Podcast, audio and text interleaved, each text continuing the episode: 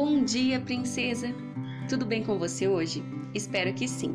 Para a nossa meditação desta sexta-feira, eu separei um versículo que está lá no livro de Esther, capítulo 4, verso 14, que diz assim: Quem sabe se não foi para um momento como este que você chegou à posição de rainha? Esther foi feita rainha e esposa do rei persa Xerxes através de um concurso onde concorreu com muitas outras moças belas e puras.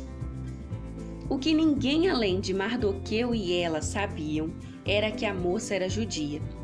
Até então, nenhum problema em ser judeu. Os judeus estavam misturados com muitos outros povos que conviviam dentro das 127 províncias governadas por Xerxes, mas essa tranquilidade logo iria acabar. Amã, um dos homens mais poderosos do reino, adorava ser vangloriado.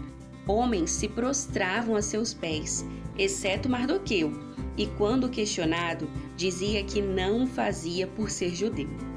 Disposto a acabar com Mardoqueu, Amã usa do seu poder e influência sobre o rei para criar um decreto que condenará todos os judeus das 127 províncias à morte. O decreto circula e os judeus se desesperam. A única pessoa capaz de mudar essa situação era a jovem rainha Esther. A rainha precisava ir até o rei e implorar por ajuda. Só que ninguém ia à presença do rei a não ser que ele o chamasse, e ele não a chamava há 30 dias. O que fazer? Arriscar sua própria vida ou ficar em silêncio e ver seu povo perecer? Esther toma uma decisão. Após três dias de oração e jejum, a rainha se posta diante do rei e, para sua surpresa, ele estende o cetro e permite que ela se aproxime. A coragem de Esther sempre me encanta ao mesmo tempo em que me espanta. Mas sabe, princesa, há uma receita para nós nesta história.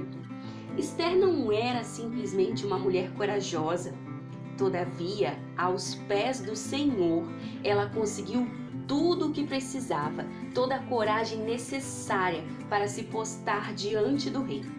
Este é o segredo de Esther. Este é o nosso segredo. Para cada jornada aos pés do Aba, uma dose extra de coragem pode ser alcançada. Você crê? Tenha um dia abençoado e até mais.